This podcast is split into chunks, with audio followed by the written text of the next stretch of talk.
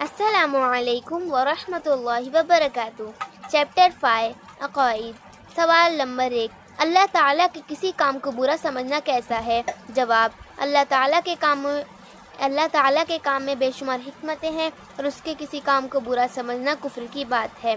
खुदा के लिए ऐब नक्स का मानना कैसा है?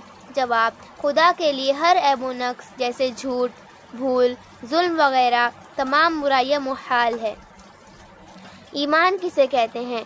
अल्लाह ताला को एक और हज़रत मोहम्मद मुस्तफ़ा सल्लल्लाहु अलैहि वसल्लम को उसका नबी और रसूल मानना। और जितनी बातें हज़रत मोहम्मद मुस्तफ़ा सल्लल्लाहु अलैहि वसल्लम ने खुदा की तरफ़ से लाए हैं, उन सबको हक मानना ईमान है। हिफ्ज़ हदीस, सवाल नंबर एक, सबसे बेहतर बात क्या है? जवाब, नबी पाक सल्लल्लाहु अलैहि वसल्लम ने फरमाया इन खैरल हदीस किताबुल्लाह हवाला मुस्लिम शरीफ तर्जुमा बेशक सबसे बेहतर बात अल्लाह ताला की किताब है सवाल नंबर दो तौबा क्या है जवाब नबी पाक सल्लल्लाहु अलैहि वसल्लम ने फरमाया अन्नदम तौबा हवाला जाम शरीफ तर्जुमा नदामत गुनाहों पर शर्मिंदा होना तौबा है दुआ व सुन्नत बैतुल जाने की दुआ पाखाना में दाखिल होने से पहले पढ़ें अऊज़ु बिका मिनल खुबूसी वल खबाइस। से बाहर आने की दुआ, पाखाना से बाहर आकर पढ़ें गुफ़रान का अल्हम्दुलिल्लाहिल्लज़ी अज़हब अज़ा व आफ़ानी इस्तिंजा के आदाब।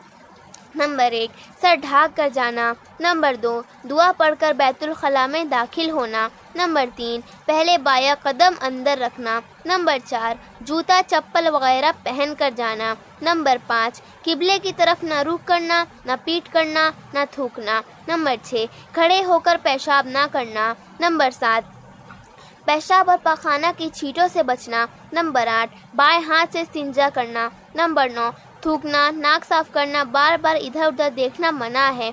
नंबर दस, बात या कोई ज़िक्र ना करना, ना ही किसी दीने मसले पर गौर करना। नंबर ग्यारह, पहले दाया पाव बाहर निकालना। नंबर बारह, बाहर आने के बाद दुआ पढ़ना। मामलात व खलाकियात बुग्ज व हसद का बयान। नंबर एक हदीस शरीफ नबी पाक सल्लल्लाहु अलैहि वसल्लम ने फरमाया, आपस में ना हसद करो, ना एक दूसरे के साथ कतः ताल्लुक करो, ना पीठ पीछे बुराई करो और अल्लाह ताला के बंदे भाई भाई बनकर रहो। हवाला बहार शरियात। नंबर दो हदीस शरीफ नबी पाक सल्लल्लाहु अलैहि वसल्लम ने फरमाया अल्लाह ताला शाबान की पंद्रहवीं शब में अपने बंदों पर ख़ास तजल्ली फरमाता है जो इस्तफ़ार करते हैं उन्हें माफ़ करता है और जो रहम की दरख्वास्त करते हैं उन पर रहम करता है और, और अदावत करने वालों रिश्ता तोड़ने वालों को उनकी हालत पर छोड़ देता है। हवाला भार शरियात। नंबर तीन हदीस शरीफ नबी पाक सल्लल्लाहु अलैहि वसल्लम ने फरमाया हसद नेकियों को इस तरह खा जाती है जैसे आग लकड़ी को खा जाती है। हवाला भार शरीय तशरी हसद हराम है। हसद का ये मतलब है कि किसी में खूबी देखी और उसको अच्छी हालत में पाया। इसके दिल में ये आरज़ू है कि ये नियामत उससे जाती रहे और मुझे मिल जाए। नंबर दो, अल्लाह ताला इतनी बरकत वाली शाबान की पंद्रहवीं शब में जिस अमल मुसलमानों से दुश्मनी रखने की वजह से इंसान पर नज़र करम नहीं करता, सोचिए कि ये कितना बदतरीन अमल है। नेकियों को बर्बाद कर देने वाले इस अमल से बचना फ़र्ज़ है। नंबर तीन, कोई अगर ये तमन्ना करे कि मैं भी वैसा हो जाऊँ या मुझे भी वो नियामत मिल जाए, ये हसद नहीं, बल्कि इसको रश कहते हैं और ये जायज़ है।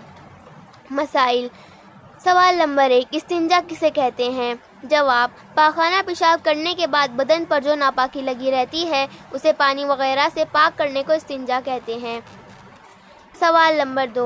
अगर कपड़े पर दलदार दिखने वाली नजाजत जैसे पाखाना, गोबर या खून वगैरह लग जाए तो उसे पाक करने का क्या तरीका है? जवाब, अगर कपड़े पर दलदार दिखने वाली नजाजत जैसे पाखाना या गोबर या खून वगैरह लग जाए तो उसे पानी से उस वक्त तक धोएँ जब तक के नजाजत दूर ना हो जाए।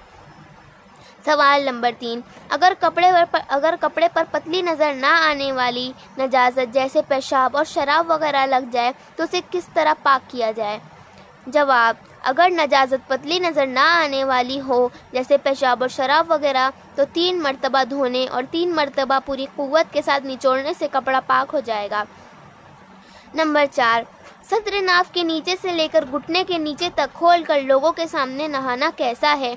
जवाब सत्र नाव के नीचे से लेकर घुटने के नीचे तक खोल कर लोगों के सामने नहाना। जैसे आज कर लोग स्विमिंग पूल में घुटने वगैरह खोल कर नहाते हैं यह सख्त गुना और हराम है।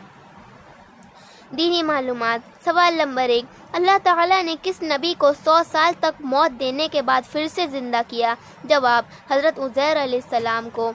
सवाल नंबर दो, हमारे नबी के कबीले और ख़ानदान का नाम क्या है? जवाब, कबीले का नाम कुरैश और ख़ानदान का नाम बनी हाशिम है। सवाल नंबर तीन, किस पत्थर पर हज़रत इब्राहिम सलाम ने खड़े होकर खाना काबा की तामीर फरमाई? जवाब, मकाम इब्राहिम पर। सवाल नंबर चार, उन दो अजीम हस्तियों के नाम बताइए, जिनकी कब्र हुजूर सलाम की कब्र अनवर के पहलू में है। जवाब हज़रत अबू बकर सिद्दीक रज़ी अल्लाह नंबर दो। हज़रत उमर फ़ारूक रज़ी अल्लाह नंबर पाँच। उम्मातुल उम्मातुल मोमिन में से उनके नाम बताइए जिन्होंने पूरा कुरान शरीफ हिफ्ज़ किया था। जवाब, हज़रत आयशा हज़रत हफ्सा और हज़रत उम्म सलमा रदी अल्लाह दुरुद नात, दुरुद शरीफ, हज़ार दिन के नेकियों वाले दुरुद पाक। अल्लाहुम्म मुहम्मदिन कमा तुहिब्बु व तरदा लहू।